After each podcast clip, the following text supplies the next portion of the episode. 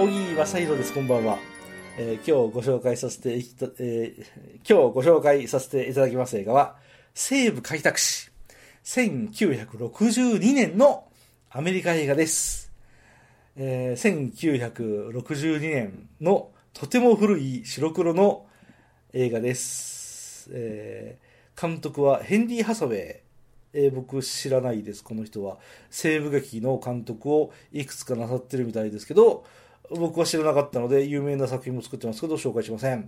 えーあと、もう一人監督なさってるのが、ご存知、ジョン・フォード。そう、ジョン・フォードは、ジョン・ウェインと組んで、あんな映画作ったり、こんな映画作ったりしますよね。えー駅馬車も作ってますよね。えー最後の無法者、えーインディアンの郵便で、拳銃の起きて、ああれもこれも作ってますね。あ、3枠にもやってますか。第7天国、人類の戦士、北斗七星、ハリケーン、サブマリン爆撃隊、怒りの武道もやってますね。ヘンリー・フォンダですね。真珠湾攻撃もやってんの、この人。アパッチトリで。黄色いリボンもやってんだ。そうですね。やあ、リオグランデもやってますね。本堂やってますね。騎馬隊やってます。アラもやってます。シャイアンやってますね。はい。えー、まあ、そんな感じですね。出演は、誰が出てんだろう、これ。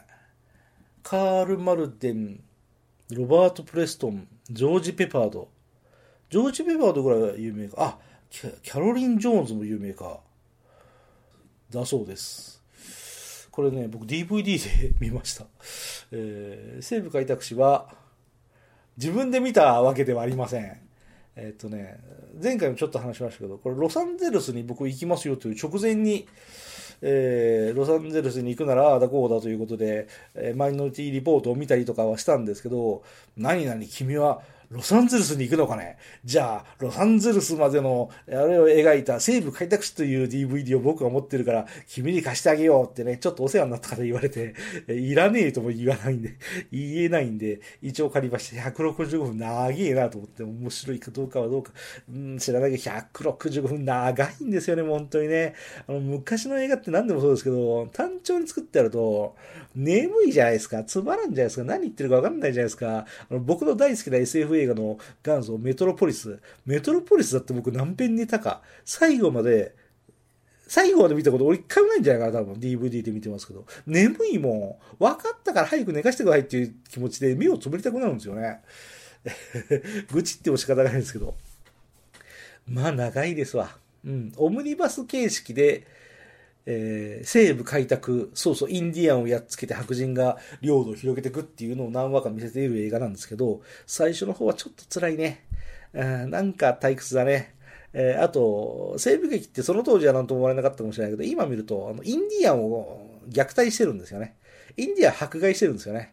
あの、鬼ヶ島に桃太郎が攻め込んでいく理由がないんですよね。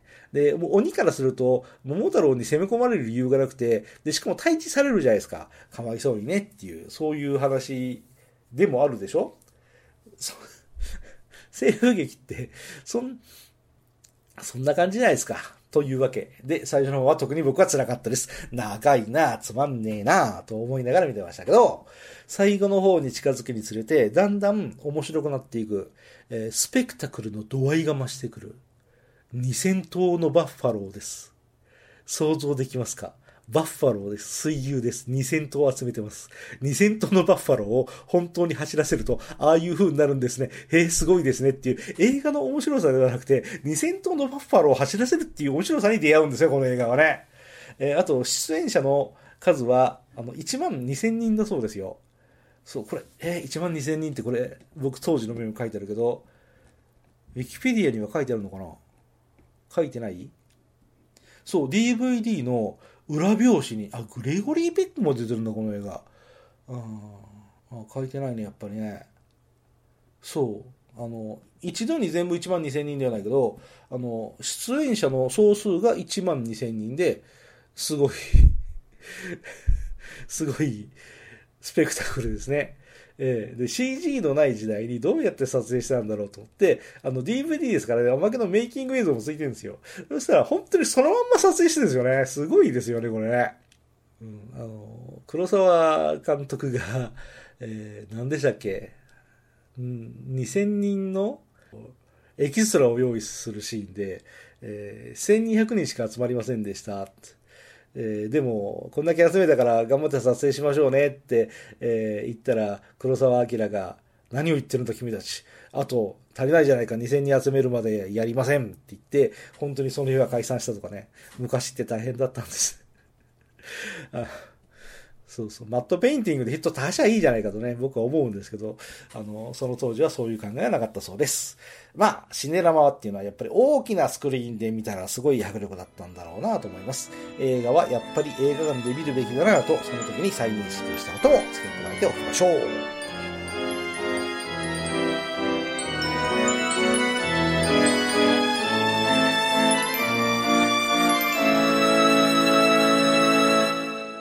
あなたのハートには何が残りましたか？